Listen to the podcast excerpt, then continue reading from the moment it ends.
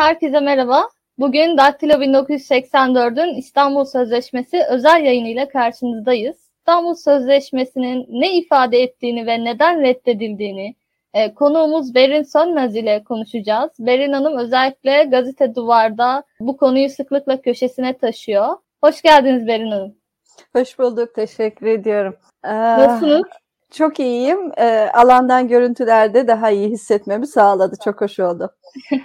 evet, çok teşekkür ediyoruz programımıza katıldığınız için. Ee, ben, ben teşekkür ederim.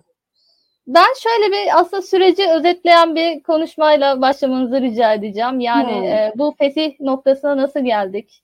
Daha doğrusu evet. yürütme kararını durdurma e, kararını re, talebini reddetti Danıştay. Evet. Evet. E, bu noktaya nasıl geldik? Sebepleri ne olarak gösterildi? Şöyle kısaca bir e, yorum alayım sizden. Hmm. Ee, kısa söylemek zor olan konulardan birisi İstanbul Sözleşmesi. Şimdi sözleşmenin e, hem kadına yönelik şiddet hem de ev içi şiddetle mücadele konusunda çizdiği çok önemli bir temel var. Çizdiği demeyeyim de ortaya koyduğu bir temel var. Bütün şiddetle mücadele bu temelin üzerine bina edilmek zorunda. İstanbul Sözleşmesi'nin bu temel niteliği nedeniyle zaten şiddetle mücadelede altın standart kabul ediliyordu ama yazık ki bizim ülkemizde de yükselen bir erkeklik krizi nedeniyle sözleşme e, aile değerlerine, milli dini değerlere vesaire zarar veriyor şeklinde değerlendirmeler çok yükseldi ve yazık ki iktidar partisi de 2014 e, yılında onaylandıktan, yürürlüğe girdikten sonra e, hiçbir zaman tam olarak uygulamaya niyet etmemişti de zaten. Ve tam hı hı. o sırada yükselen karşı kampanyalar iktidarı etkiledi. Yeterli güce ulaştığını düşündüğü anda da AKP iktidarı sözleşmeyi feshetme niyetini geçen sene bu vakitler açıklamıştı. O tarihten bu tarihe kadar da zaten e, mücadele e, hep devam etti ama biliyorduk, bekliyorduk bu kararı. Yani e, bir kere Numan Kurtulmuş dile getirdikten sonra AKP'nin başkan hı hı. vekili olarak e, bunun buraya varacağını biliyorduk ama oyaladılar. Özellikle AKP içindeki kadınları oyalamak için, onları ikna etmek için çaba sarf ettiler derken ah, 20 Mart gece yarısı 19 Mart diye geçiyor aslında karar o zaman alındı ama 20 Mart gece yarısı resmi gazetede yayınlandı hı hı. ve o tarihten itibaren de hemen yürütmeyi durdurma talepli, iptal, yürütmeyi durdurma istemli iptal davaları açıldı. Bu davalar hemen açıldı ama davaların örneğin Türkiye İşçi Partisi'nin davasını ben biliyorum. Avukat Yelda Koçak'tan e, aldığım e, bilgiler doğrultusunda konuşacağım. 200'den fazla dava açıldı. Bu 200 davadan sadece e, birkaçına dair faz, e, bilgilerimiz var. E, tip e, Türkiye İşçi Partisi'nin davası 23'ünde e, başladı, 23'ünde müracaat ettiler, 25'inde Danıştay 10. Dairenin dosyasındaydı. Ancak ee, bir ay sonra Mart'ın 23 ve 25'inde bunlar oldu ama ancak bir ay sonra e, Nisan'ın e, 27'sinde karar verdi. Bir ara karar verdi. Ne yürütmeyi durdurma istemini davalı idarenin yani Cumhurbaşkanı savunmasını aldıktan sonra e, düşüneceğini, karara bağlayacağını belirten bir ara karar verdi. Ancak çok tuhaf bir şekilde bu ara kararını da bir ay daha bekletti. Mayıs'ın 28'inde Cumhurbaşkanlığına e, şeye çıkardı. E, neye? Tebligata çıkardı. ben ben de hatırlayamadım. Kusura evet bakmayın. yani oluyor. Yani sürekli konuşa konuşa bugün zaten sürekli konuşmaktan. Tebligata çıkarması da 28 Mayıs'ı buldu. Derken bir ay savunma süresi verdi. Oysa bunu 15 güne indirebilecekti mevzuata göre. Onu da yapmadı. Ve 2 Temmuz'da e, idare savunmasını verecekti. Son tarihi 2 Temmuz hı hı. oluyordu yani. E, her şey bittikten sonra savunmasını verecekti. İşte bu süre içerisinde kadınlar bu durumu e, görerek tepkilerini yükselttiği zaman işte 19 e, Haziran'da Eşik platformunda içinde olduğu bir büyük miting Maltepe'de gerçekleştirildi illerde pek çok farklı kadın örgütleri, Eşik Platform'un gönüllüsü olanlar, Eşik Platform'un dışındaki kadın örgütleri, herkes LGBTİ örgütler sürekli kampanyalarla gündemde tuttular, eylemlerle ve e, en son Danıştay'da basın açıklaması yaptık. E, tabii bize gelen bu süre bilgilerini de siyasi partilere de ilettik. Bu da var. Hı hı. Onlar dikkatlerinden kaçıyor. E, hakikaten de ilettiğimiz partilerden İyi Parti bunu e, kaçırmadı. Hemen dikkate aldı. Meral Akşener e, hemen bir e, biz 24'ünde Danıştay önünde basın açıklaması yaptık. O da çok berbat bir şeydi ama olsun etkili oldu bir hayli. E, ve e, idare savunmasını verme mecburiyeti hissetti.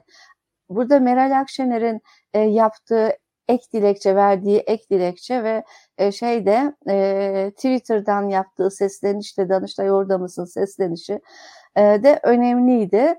E, hı hı. Siyasi bir karar olarak Danıştay harekete geçti. Çünkü 200'den fazla dava var. İyi Parti'nin davası ilk davalardan değil. Dediğim gibi Türkiye İşçi Partisi'nin davası ilk davalardan ama sadece Meral Akşener'in davasına e, karar verdi e, Danıştay yürütmeyi durdurma istemini reddetti. Bu istemi reddetme meselesi de gerçekten o dosyanın içerisinde yaptığı Danıştay'ın verdiği karara e, itiraz edilecek çok nokta var. Sorulan sorulara değil sorulmayanlara cevap veren bir şey. Yani 9. Cumhurbaşkanlığının 9 sayılı kararnamesinin 3. maddesinden dayanarak Cumhurbaşkanı e, fesih bildirimi yapmıştı. E, buna göre o 3. maddeye dayanılarak davalar açılmıştı ama Danıştay verdiği cevapta 4. 6. maddeleri Anayasa Mahkemesi'nin verdiği kararları vesaire yerleştirerek e, cevap verdi. İdare de zaten çok e, fahiş bir e, pervasızlıkla Cumhurbaşkanı kararları yargı denetimine tabi tutulamaz dedi verdiği savunmasında. Hı hı. E, yani bir e, sade vatandaş bir kadının açtığı davaya verdiği cevap işte doğrudan menfaati yoktur e, şeklinde yürütmeyi durdurma isteminin reddedilmesi veya partilerin verdiği, tipin verdiği şeye siyasi parti kanunuyla ilgili değildir, parti tüzel kişiliğini ilgilendirmez reddedilmesi diye e, Cumhurbaşkanlığından e, hukuk işleri bürosundan gelen cevaplar böyle oldu. Hı hı. Yani bu ülkede hiç kimsenin Danıştay'a bu fesih bildirimini iptal davası açma yetkisi yok bu hesapça. E, sivil yurttaş bir kadın açıyor, onu ilgilendirmiyor. Siyasi partiler açıyor, onları ilgilendirmiyor. Bu kadar mantıksız, tutarsız ve zaten de e, işte şey e, Cumhurbaşkanı kararları yargı denetiminin dışındadır. Böyle bir ülke olabilir mi? Ama bunu pervasız bir şekilde resmi metinlere geçirdiler. Fakat burada asıl önemli olan şu ki bence e, Cumhurbaşkanlığı hükümet sistemi tarihinde ilk defa bu sistemin başı olarak Cumhurbaşkanı savunma verdi yargıya. Hı hı. Yani kararı verirken kadınlara açıklama yapmadı, kararı verirken topluma açıklama yapmadı. Karardan epey sonra bir ayaküstü açıklamada önün arkasını kimse kurcalamasın, karıştırmasın gibisinden ben yaptım oldu tarzında bir açıklama yapmakla yetinmişti. Ama içeriği boş olsa bile Danıştay'a bir hukuki savunma yapmak zorunda kalması çok önemli bence. Evet, kesinlikle öyle Berin Hanım. Bugün e, ben köşenizde e, kaleme aldığınız son yazınızı da aslında okudum e, ve burada şundan bahsediyorsunuz siz. Diyorsunuz ki e, Danıştay usulen e, bozmuştur, yürütme kararını durdurma talebini bozdu. E, ancak reddetti. Cumhurbaşkanı evet reddetti. Cumhurbaşkanının e, İstanbul Sözleşmesi'nin tek taraflı fesi de usulen aykırıdır diyorsunuz. Bu konuyla alakalı düşüncelerinizi alabilir miyim? Evet aslında şöyle söyleyelim anayasaya göre insan haklarıyla ilgili, kişilik haklarıyla ilgili, siyasal haklarla ilgili sözleşmeleri nasıl kabul edileceğine dair anayasa bir düzenleme yapmış. Ancak bu tür sözleşmelerin e, işte e, meclis tarafından kanunla uygun bulunma kanunuyla e, kabul edildikten sonra e, Cumhurbaşkanı'na onay yetkisi verilmiş. Bu eski sistemde de böyleydi. Şimdiki sistemde de buna dair bir değişiklik yok. Sözleşmeleri nasıl kabul edileceği, nasıl onaylanacağı, nasıl yürürlüğe gireceğine dair anayasada bilgiler var, kararlar var. Fakat anayasada sözleşmelerin feshedilmesine ilişkin bir hüküm yok. Nasıl hı hı. feshedilir, hangi yolla olur, kim yapabilir, kimin yetkisidir? Bu konuda anayasa hiç kimseye yetki vermemiş sözleşmelerin feshi konusunda. Şimdi bu noktada e, Cumhurbaşkanlığı hükümet sistemine geçildikten sonra 9 sayılı kararname ile e, anayasada verilmeyen bir yetkiyi Cumhurbaşkanı kendisi çıkardığı kararname ile kendi üstüne alıyor. Böyle bir e, hukuk açısından son derece sorunlu bir şey var. E, çünkü e, bütün kamu görevleri yetkiyi kanundan alır. Ama anayasada böyle bir yetki yok. Cumhurbaşkanlığı kendi çıkardığı, hiç kimsenin denetimine tabi olmadan çıkardığı bir kararnamede kendi kafasında kendisine böyle bir yetki verdiğini söylüyor. Bakıyoruz 9 sayılı kararnamenin 3. maddesine böyle bir yetki orada da açık olarak yok. Orada çok açık olarak o kararnamede çok açık olarak e, belli olan yetkilerden birisi uluslararası sözleşme ve antlaşmalara bağlı olarak gerçekleştirilen e, ticari ve mali işlemlerle ilgili sözleşmeleri Cumhurbaşkanı kendisi yapar ve kendisi fesheder e, şeklinde bir açıklama var. Bu tabi hukukçuların yorumları da çok geniş tutuluyor ama önemli olan idare yetkisinin e, kanundaki yorumu da boşluk varsa kanunda, yasada boşluk varsa idari yetkilerde orada o boşluğu dolduracak hukuki yorumların yetkiyi dar tutacak şekilde yapılması gerekir. Daraltması gerekir. Demokrasinin de görevi budur zaten. Hukuk devletinin de görevi budur. Ee, güç sahiplerine aşırı yetki verilmez. O aşırı yetkiler kısıtlanmaya çalışılır. Hukuk bunun için vardır. Bunun için hukuk devleti niteliği önemlidir. Ama biz de tam tersine hukuk devletini tersine yürüttükleri ve e, yok etmek üzere bütün, e, kişi hak ve özgürlüklerini yok etmek üzere kullandıkları gibi sözleşmeden çıkış konusunda da e, meclisin, parlamentonun yetkisini tamamen Cumhurbaşkanlığı gasp etmiş halde, e, kendisinde bu gücü, bu yetkiyi bulmuş halde. Bu konu 9 sayılı kararname Anayasa Mahkemesi'ne götürülmeliydi. 4. ve 6. maddeleri götürüldü ama tümü götürülmedi. 3. madde götürülmedi. Ee, biz bu 19-20 Mart gecesi e, resmi gazetede fesih bildirimi yayınlandıktan sonra bütün partilere çağrıda bulunduk. Özellikle milletvekili yeter sayısı açısından ana muhalefet partisine Anayasa Mahkemesi'ne bu kararı götürmeleri. Yani 9 sayılı Cumhurbaşkanlığı kararnamesine dayalı olarak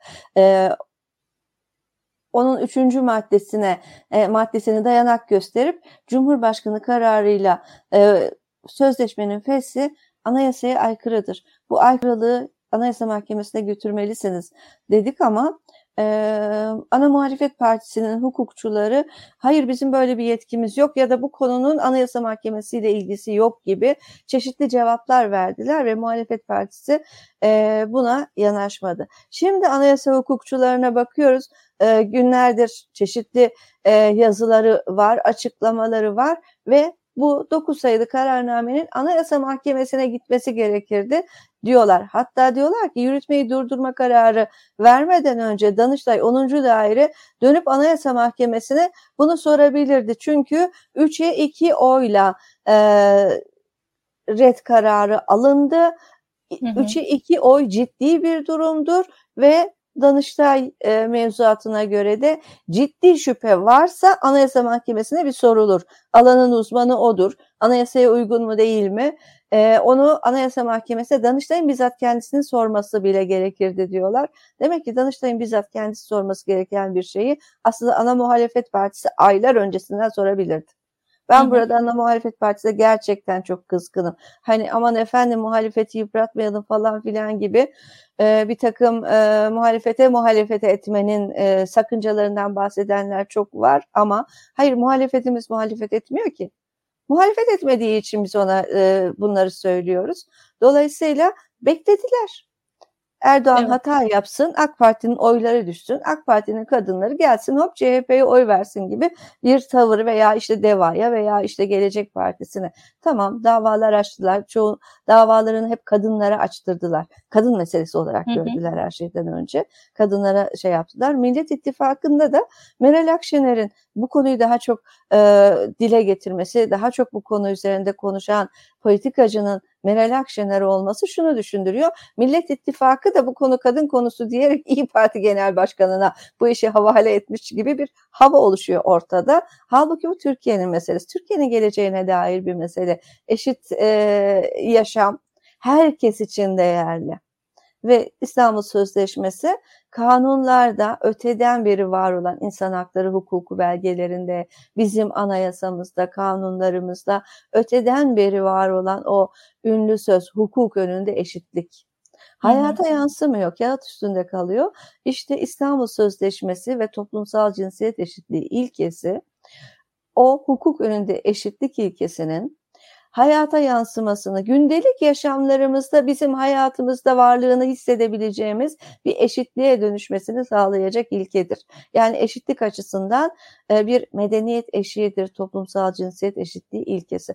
E, şeyin yani kim olduğu, kadın ve erkek eşitliğinin yanı sıra LGBT artı bireylerin de eşit insanlar olarak insan haklarından tam olarak yararlanmasını sağlamak için gereklidir, şarttır. Bugünkü şeyde dünyanın geldiği halde eskiden nasıl köleler vardı, kölelik yasaklandı, herkes hür ve eşit doğar felsefesi benimsendi. Ama o hür ve eşit doğan insanlar dan söz edildiğinde oradaki insan kelimesi hep İngilizce'deki o man e, olarak kaldı akıllarında. Woman'a dönemedi, e, kadına dönemedi. Bizde Adem'e takıldı kaldı. İnsana dönemedi, kadını içermedi hiçbir zaman. Bunun için hep mücadele edildi. Kadını içermeyen şey aslında erkeklerin kendileri gibi erkek görmedikleri için e, farklı cinsel yönelimleri, eğilimleri ya da cinsiyet kimlikleri olan bireyleri de aynı şekilde e, maskülinist baskı altında tutmasına itirazdır bütün bunlar. O, herkesin eşit yurttaş olduğunu görmek için mutlaka gereklidir ama işte e, bu kadınların meselesi olarak siyasi partiler tarafından da erkek siyaseti tarafından da algılanıyor. E, erkek yargıda kadınların e, başvurusunu bile kabul etmiyor veya işte idare kadınların başvurusuna bile itiraz e, ediyor e, siyasi partilerin başvurusuna da itiraz ediyor ve yürütmeyi durdurma kararı verilmedi. Bugün itibariyle sözleşme Türkiye sözleşmenin tarafı olmaktan çıktı. Fakat bu neye yarar, ne olur? İstersen burası biraz daha uzun. Ona da daha sonra mı gelelim bağlanacak Tabii, tabii ki de. Şimdi tamam. e, Nebiye beni e, aşağıda bekliyor. Ah, Ancak güzel. son bir anekdot ekleyeyim. Bu İstanbul Sözleşmesi süreci de e, esasında Avrupa İnsan Hakları Mahkemesi'nden Türkiye'nin 2002 yılında e, vatandaşını, bir kadın vatandaşını aile içi şiddete karşı koruyamamasından dolayı evet. ceza yemesiyle başlıyor. Ve buna evet. rağmen geldiğimiz son noktanın bu olması gerçekten Ama ne evet. kadar güzel değil mi? Ee, şey kadınların öyle. kararlılıklarını ifade etmeleri. Ee, insan e, endişeleniyor polis müdahale eder mi, baskı yapar mı? Özellikle e, gökkuşağına savaş açmış halde bizim ülkenin emniyeti. Gökkuşağı bayraklarına e, müdahale eder mi? Sloganlara ne yaptı? Onları zamanla öğreniriz. Şu anda öğrenemedik ama hiç değilse şu an için bir müdahale olmadan e, eylemin devam ediyor olması o e, tünelden e, Taksim'e kadar bir alana yayılmış olması kadınların harika bir şey. E, yani e, kutlamak istiyorum ben oradaki kadınları. Onların yanında olmak da isterdim gerçekten. Evet. Bu son bir son edecek. şu konuya da aslında değinmek istiyorum. Yani evet. e, özellikle demokratik ülkelerde biz şunu görüyoruz. E, toplanmak ve kişilerin halkın kendisini ifade etmesi bir haktır ve Kesin. polis orada onlarla beraber yürür. Onları engellemek için bir kapı gibi, duvar gibi karşılarında durmaz. Evet. Sadece onların güvenliğini sağlamak için oradadır. Evet. Ancak ifade düşündüklerini ifade etmeyi engelleyecek bir tavırla yaklaşması polisin de çok gerçekten üzücü bir nokta. Evet, ee, bu şey anlamda da biraz otoriterleştik galiba zamanla yoksa Türkiye evet. hep böyleydi diyeyim bir sorayım. Hep böyleydi aslında. Hiçbir zaman e, gösteri ve protesto hakkına, düşünce ve ifade hürriyetine saygı duymamıştı. Zaman zaman gevşemişti sadece bu tedbirler. Fakat hiçbir zaman polis yöntemi olarak tamamen saygı içermemişti. Şöyle demokrasilerde gösteri yapanlara polis sırtını döner, dışarıdan gelecek saldırılara karşı e, gösteri yapanları korur. E, farklı e, tepkilere karşı korur onları. Yani polisin nereye baktığı gösteri ve ifade e, gösteri hürriyetinin, ifade hürriyetinin ölçüsünü de bize gösteriyor. Biz de polis daima gösteri yapanları çevreleyen, baskılayan, o kocaman kalkanlarla bir alana sürükleyen bir yapıya sahip maalesef. Çevreden gelecek protestoların onları engellemesini önleyerek düşüncelerini rahatça ifade etmelerini sağlayacak bir polis yok bizde. Bir emniyet politikası bizde yok maalesef. Evet. Bir de e, aslında yarım kaldı e, Nebiye'ye bağlandık o sırada. Bu 2002'de e, Avrupa İnsan Hakları Mahkemesi'nden bir ceza almamız ve onun da vesile olmasıyla aslında İstanbul Sözleşmesi süreci zannediyorum yanlış hatırlamıyorsam 2009 yılında başlıyor. Davutoğlu döneminde imzalanıyor. Ve evet. ardından bu noktaya kadar geliyoruz. Ee, evet. Başlarda bu sözleşme olumlu karşılanırken daha sonrasında maddeler içerisinden adeta cımbızla çekilen e, sözcüklerle neden Türk aile yapısına uymadığını ve hatta onu bozduğunu iddia ediyor e, iktidar partisi. Valla burada e, çok mantıklı tutarlı şeyler yok. Az önce dediğim gibi bir erkeklik krizi. Kadına yönelik şiddetle mücadelenin önemi e, SEDAV Sözleşmesi'nin e, değerlendirme raporları sırasında anlaşıldı. SEDAV Sözleşmesi'nin de şiddetle ilgili tavsiye kararları var. Ama ayrımcılıkla mücadele SEDAV kadınlara yönelik her türlü ayrımcılığın ortadan kaldırılması sözleşmesi. E, biz de 80 e, tam tarihini hatırlayamadım 80'lerde taraf olduk bu sözleşmeye. E, fakat bu ayrımcılıkla mücadelede başarıya ulaşamayışın nedeninin e, şiddetle mücadelenin etkisiz olması e, tespiti gerçekleşti. E, bütün dünyada ve Birleşmiş Milletler'de. Bunun üzerine kadına yönelik şiddetle mücadele için e, yollar, yöntemler, usuller geliştirilmeye başlanırken de bütün dünyada da kadınlar e, şiddetle mücadele konusunda ayağa kalktılar. 80'lerde daya hayır yürüyüşleri Türkiye'de filan. Bunlar e, şey yaptı. E, susma, bağır e, şeklinde e, dayağı hayır susma bağır gibi sloganlarla kadınların e, dayağı e, kader olmadığını anlaması mümkün oldu. Dayağın kader olmadığını bir kere anladıktan sonra e, zaman içinde kavramlarda değişti artık dayak da denmiyor, şiddet diyoruz, şiddetin biçimleri var vesaire. Ama işte bu süreçte e, Nahide Opuz davası Türkiye için hakikaten çok önemlidir.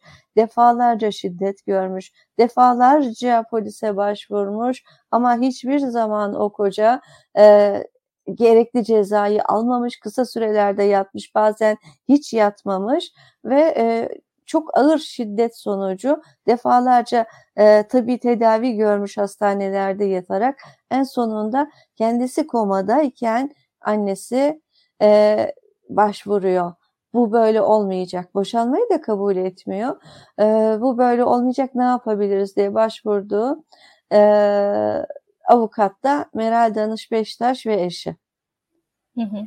E, ve e, ahime taşımaya teklif ediyorlar. Anne kabul ediyor bunu. Dosyayı alıyorlar üstlerine. Fakat e, bu dosyayı üstlerine almaları, annenin işte Nahide'yi çıkarması hastaneden ve başka bir şehire götürmek için çaba sarf ettiği sırada tekrar saldırıya uğruyorlar ve anne e, bu saldırıda anne hayatını kaybediyor. E, ve e, işte bu olay aslında e, bütün Avrupa'da Avrupa Konseyi'nin de dikkatini çeken e, İnsan Hakları Mahkemesi'nin devletleri korumak e, devletlerin kadınları şiddetten korumak konusundaki görevlerine dikkat çekme zorunluluğunu doğuruyor ve İnsan Hakları Mahkemesi ilk defa kadına yönelik şiddet konusunda bir ülkeyi Türkiye'yi e, tazminata mahkum ediyor, kusurlu buluyor. E, Nahide Opuz'un davasının böyle bir dönüm noktası olması, Türkiye'nin büyük bir prestij kaybı yaşaması gibi etkenler, Avrupa Birliği ile Türkiye arasındaki ilişkiler gibi etkenler e, Türkiye'nin de kadına yönelik şiddet konusunda harekete geçmesine yardımcı oluyor. 2005 yılında komisyon kuruluyor, 2006'da bu komisyonun e, raporları doğrultusunda Başbakanlık genelgesi yayınlanıyor ki çok iyi bir genelgedir, halen iyi bir, bir genelge. E, fakat e, bütün bunlar yeterli değil çünkü şiddet küresel bir olgu. Bu şiddetle mücadelenin yolları da e, pek çok ülkede ortak olursa başarılı olabilecek. Böyle bir uluslararası sözleşme kadına yönelik şiddetle mücadelede ortaklaşan ülkelerin birlikteliğini mümkün kılacak bir şey ve Avrupa Konseyi uzmanları görevlendiriyor. Bu uzmanların 8 uzmandı yanlış hatırlamıyorsam. Bütün Avrupa ülkelerinden uzmanlar uzun süre çalışarak yerinde incelemeler yaparak bir sözleşme hazırlanması gerektiği konusunda Avrupa Konseyi'ne bilgi veriyorlar. Ve bu 8 uzmanın arasında Feride Acar da var. Onlar o zaman uzman olarak Türkiye'den çağırıyorlar. Türkiye temsilcisi değil. O zaman uzman olarak Feride Acar'ı çağırıyorlar. Ve bir e, komisyon kurulup sözleşme hazırlanması konusunda devletleri arı yapıp temsilci, müzakereci göndermelerini istedikleri zaman da Türkiye Feride Acar'ı bu sefer müzakerecisi olarak görevlendiriyor. E, ve e, sözleşmenin ruhuna silmiş halde Nahide Opuz'un yaşadıkları ki tek örnek değil Türkiye'de. Ahime taşınmış tek örnek sadece.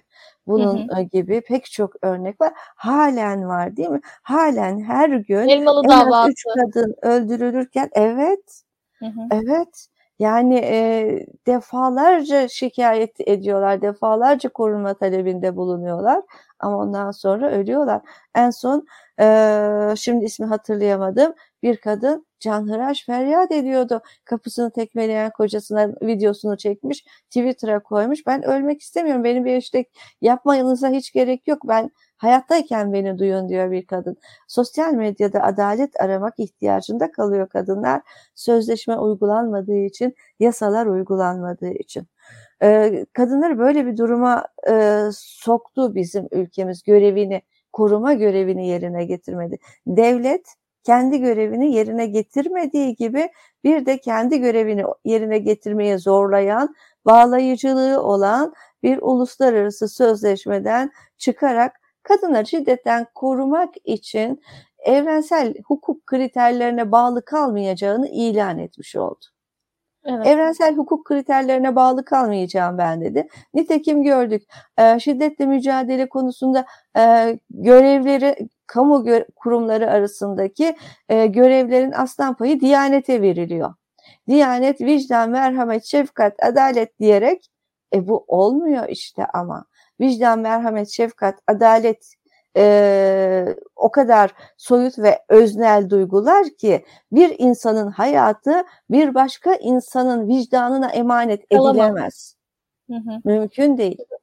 Ha, ve yani İstanbul Sözleşmesi Evet. Evet. Ve İstanbul Sözleşmesi bu anlamda gayet e, pratik hayatta e, kurallar getiren bir sözleşmeydi. Ee, evet. ceza indiriminin ortadan kaldırılması ve koruma e, imkanlarının geliştirilmesi, rehabilitasyon e, evet. desteği verilmesi gibi.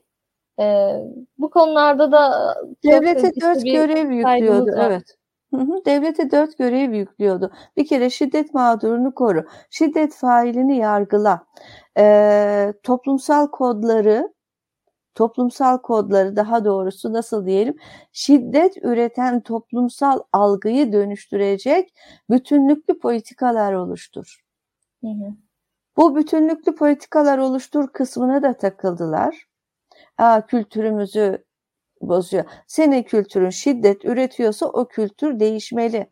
Kültür değişken bir şeydir, sabit değildir zaten. Değil mi?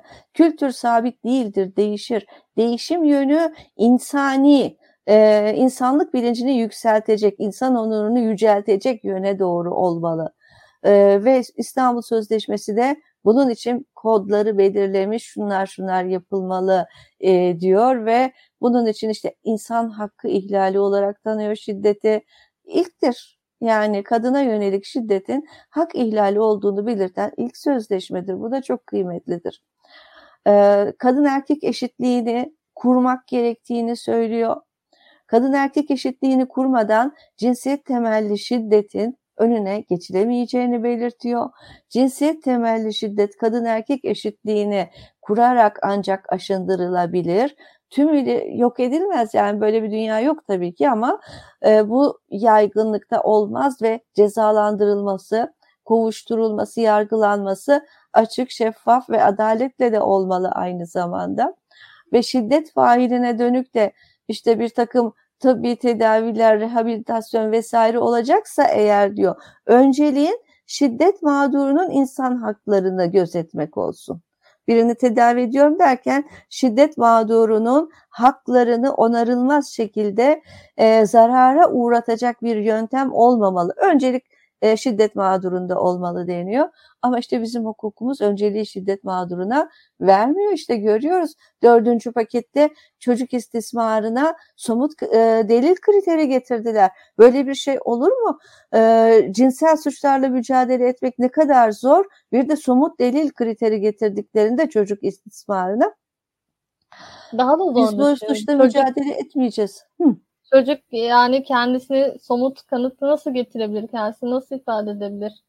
E, bunun yani, farkında mı? Yaşadığı şeyin ne kadar trajik olduğunun dahi belki farkına varamayacak çok, bir yaşta. Aslında çok ağır hasar alıyorlar. Travma yaşıyorlar. Sorun şu ki biz çocukların yaşadığı travmayı onların anlatış şeklini bilemiyoruz. Onu uzmanlar biliyor. Çocuklar konuşuyor aslında ama anne, baba, çevre bunu anlamakta aciz kalıyor. Uzman gözlemciler bunu fark edebiliyorlar. Ee, ama işte e, bütün bunlar ortaya çıkabilmesi, şikayet aşamasına gelebilmesi toplumdan duyulacak güvene bağlı. Devletten, yargıdan, toplumdan destek göreceğine dair bir güven duygusu olursa aileler çocuklarının içinde bulunduğu durumu e, fark ettikleri zaman yargı yoluna başvurabilirler. Bizde çoğu yargı yoluna başvuramıyor, damgalanmaktan korkuyor. Çocuğum damgalanacak endişesi yaşayarak yargı yoluna başvurmuyor. Yargı yoluna başvuranlar ne oluyor? Bir gazeteci dün cezaevine girdi. Ee, bir e, çocuk istismarı e, olayını haber yaptığı için e, bir gazeteci cezaevine girdi. E, veya işte okullarda rehber öğretmenler fark ettikleri zaman okullarda rehber öğretmenlerin e, tayini çıkarılıyor. Yani bir öğretmen e, istismarda bulunuyor. Rehber öğretmen bunu fark edip gerekli şikayet mekanizmalarını yapıyor ki e, gerek 6000 184 gerek e, İstanbul Sözleşmesi'ne göre vatandaşlık görevidir bu bildirimleri yapmak. Ama öğretmenler ve e, hastaneler gibi bazı kamu kurumları, personeli ve kurumlar bildirmekle yükümlüdür. Doğrudan görevidir bildirmek. Hı hı. E, ama e, işte bildiren öğretmenler tayin ediliyorlar ama istismar eden öğretmen yerinde kalıyor. İşte hastanede bildiren sosyal hizmet uzmanı e, yer değiştirdi. Hastanede sistem işlemeye devam etti. İstanbul Sözleşmesi işte bütün bu toplumsal algıları değiştiriyor. Şiddetle mücadelede faili koruyan, mağduru perişan eden, mağduru e, ispatla yükümlü kılan e, bir anlayışın değişmesi gerektiğini söylüyor. Bizim Yargıtay kararlarımız da bu konuda aslında geçmişten beri şiddet mağdurunun e, beyanının esas olması gerektiğini söyler, beyanının önemli olduğunu söyler. Bunun için kriterler olabilirler.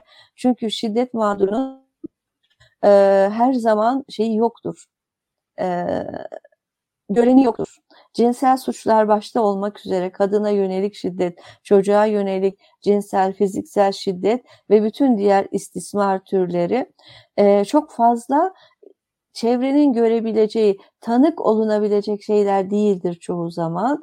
Çoğu zaman o şiddetin tek tanığı şiddetin mağdurudur. Aslında evet. kimi zaman o mağdurun bedeni de şiddetin tek kanıtıdır. Hani çocuk kaçırılıp öldürülme davalarını, olaylarını biliyoruz hepimiz. O öldürmeler, istismar edilen çocuğun öldürülmesi o kanıtın ortadan kaldırılması amacıyla. Bu kadar bilinçli yapıyorlar bu işi. Veya Özgecan'ın yakılma durumu. Kanıtı, delili ortadan kaldırmak için kadının bedenini ortadan kaldırmaya çalışıyorlar. Ee, yani e, şiddet failleri çok bilerek, bilinçli ne yaptıklarını farkında olarak yapıyorlar. Kurarak, tasarlayarak bir avcı gibi e, izleyerek yapıyorlar özellikle cinsel suçlarda. Fakat işte bunların hepsini açığa çıkaran, bu kodları açığa çıkaran İstanbul Sözleşmesi ve onun için buna tahammül edemiyorlar maalesef. Fakat bundan sonra ne yapacağız? Kadınlar... Bundan sonra... Buyurun, buyurun Berin Hanım, buyurun. İşte Lütfen İstanbul'da şimdi arkadaşlarımız orada görüntülerini gördü. Kadınlar kararlı, öfkeli isyanda ve bu isyanlar aslında duygusal talepler değil. Açık bir politik tavır. Şiddet politik olduğu gibi şiddetle mücadelede açık ve net politik tavır gerektiriyor ve biz bu politikaları üretmeye devam edeceğiz. İstanbul Sözleşmesi'nin e, hükümlerinin uygulanması için gereken her şeyi yapmaya devam edeceğiz. Belediyeler, belediyeler bu konuda üstlerine düşeni yapmalılar. Ee, iktidar partisi belediyeleri yapmıyorsa muhalefet partilerinin belediyeleri İstanbul Sözleşmesi'nin hükümlerini yerine getirecek şekilde kadın örgütleriyle işbirlikleri yaparak yol haritaları oluşturmak zorundalar. İstanbul Büyükşehir Belediyesi'nde buna dair sözler verildi. Başka belediyelerde e, eşitlik, e, yerel eşitlik eylem planları yapıldı çeşitli örgütlerin girişimleriyle. Bütün bunların ilerlemesi ve gerçekten canlı olarak uygulanması gerekiyor. Bunun dışında da zaten bu sözleşmeyi yapan kadınlardı. Devletler ve uluslararası kurumlar bizim hükümetimizden daha eşitlikçi değil aslında. Hiçbir her bütün uluslararası kurumlar, bütün devletler eril zihniyete sahip çok az istisnası var bunların zaten ve o sözleşmeyi de kadınlara yönelik SEDAV sözleşmesi olsun, kadının statüs komisyonu olsun hiçbirisini erkekler kurmadı. Hepsini kadınlar kurdu. İstanbul Sözleşmesi de kadınların emeğiyle zarla zorla kabul ettirildi. O devletler kolaydan kabul etmediler. Avrupa Konseyi kolaydan kabul etmedi bunları ve e, Türkiye'de aynı şekilde bu, bunun altında çok büyük bir kadın emeği, nesiller boyu süren bir kadın emeği yatıyor ve bu emek devam edecek. Bu süre içerisinde de biz e, İstanbul Sözleşmesi'nin dışında saldırı altında olan diğer haklarımıza dört elle sarılacağız. Diğer haklarımıza dört elle sarılacağız. Ee, çocuk istismarı o TCK 103 maddesi 104'e getirdiler şimdi işte somut delil kriteriyle de 104'ü gündeme getirdiler. Bu maddeleri dört elle sarılmamız gerekiyor. Mücadelemiz devam edecek ve biz o sözleşmeyi kazanacağız. Başka yolu yok bunun. Suyun akışı bu yönde. Suyun akışı dünyada eşitlik yönünde. Eşitlik yönünde olan bu suyun akışının önünde hiçbir patriarkal zihniyet duramaz. Bugün erkeklik krizi yükseldi. Yükselen erkeklik kriziyle ee, Osmanlı'nın o son dönemlerinde hani şeyi hatırlayalım, e, istemezükçü bir zihniyet vardı. Yenilik namına ne yapılırsa istemezlik diyerek kendi çıkarları doğrultusunda kazan kaldıran Yeniçeriler, onları destekleyen ulema, bazen ulema başlatır Yeniçeri desteklerdi vesaire. O Osmanlı'nın ayaklanmalar tarihini bir hatırlayalım ee, sarayın önüne dizilirler, saraydan onların istemedikleri kişilerin kelleleri atılırdı. E, bu Kadızadeliler Hareketi denilen bir gruptu. Kadızadeliler süreciydi. Bugün baktığımda İstanbul Sözleşmesi karşıtlarına, kadın karşıtlarına, 6284 karşıtlarının söylemlerine baktığımda ben o Kadızadelileri görüyorum. Kadızadelilerin arttıkları istemecük diye tutturduğu ve hükümet de Cumhurbaşkanı da onların önüne kelle atar gibi İstanbul Sözleşmesi'ni attı. Fakat onlar burada durmayacaklar. Osmanlı dönemindeki Kadızadelilerin iktidarda işbirlikçileri vardı her zaman.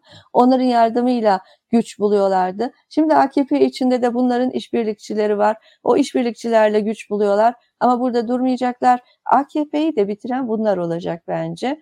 Ee, ve e, tutup kadınları kandırmacayla eylem planını e, yeni bir şeymiş ve e, İstanbul Sözleşmesi'nin yerine bir şeymiş gibi 1 Temmuz'da açıklaması Erdoğan'ın bu konuda köşeye sıkıştığını gösteriyor. Kendisini kadınlarına karşı, partisindeki kadınlara karşı savunmak ihtiyacını duyduğu için böyle bir gövde gösterisi yaptı.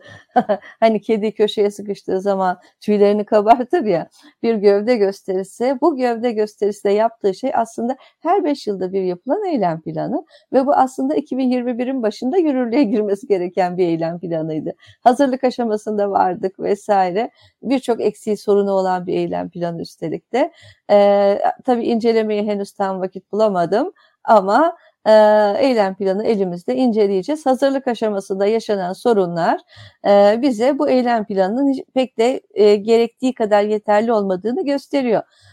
İstanbul Sözleşmesi'nin yerini tutması mümkün değil. Dolayısıyla e, bu konuda mücadele edip en azından İstanbul Sözleşmesi'nin adını kimseye unutturmadan hafızalara kazıyarak İstanbul Sözleşmesi'nin içeriğini insanlara öğreterek devam etmek zorundayız. Tabii ki İstanbul Sözleşmesi'nin öngördüğü şiddetle mücadele kriterlerini de adı sözleşme olmasa bile bu hükümete, hükümetlere kabul ettirerek ilerlemek durumundayız. Sözleşmenin içeriğini, hükümlerini kabul ettirerek ilerlemek durumundayız. Bu arada şunu da belirteyim. Bu sözleşme aslında dünya sözleşmesi olma yolunda. Birincisi Avrupa Birliği imzaladıktan sonra bu sözleşmeyi Avrupa Birliği kriterleri arasında geçirmek için hareket başladı. Avrupa'daki kadınlar bu şeyi, Avrupa Birliği içindeki kadınlar bu yönde ilerletiyorlar süreci.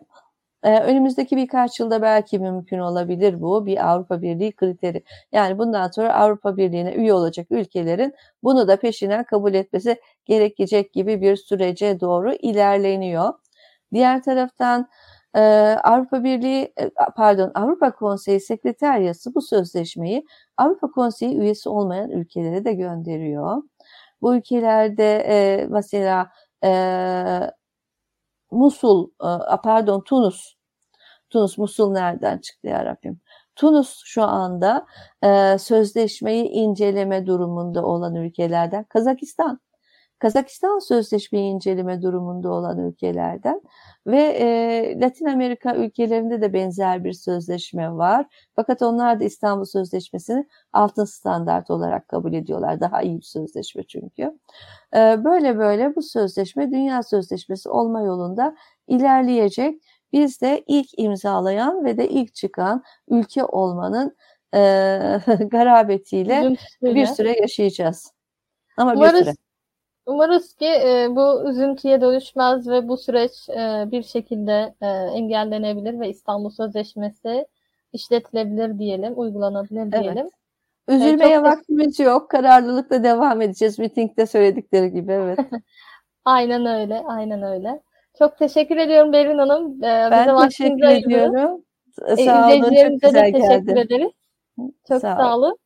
Ee, buradan canlı yayınla e, size aktarmaya çalıştık e, görüntüleri ve olabildiğince e, bir şey bir şeyleri ifade etmeye gayret ettik, göstermeye gayret ettik. E, çok teşekkür ediyoruz. Bir sonraki özel yayınımızda görüşmek dileğiyle. E, bizleri takip edin, bizleri destekleyin. İyi günler.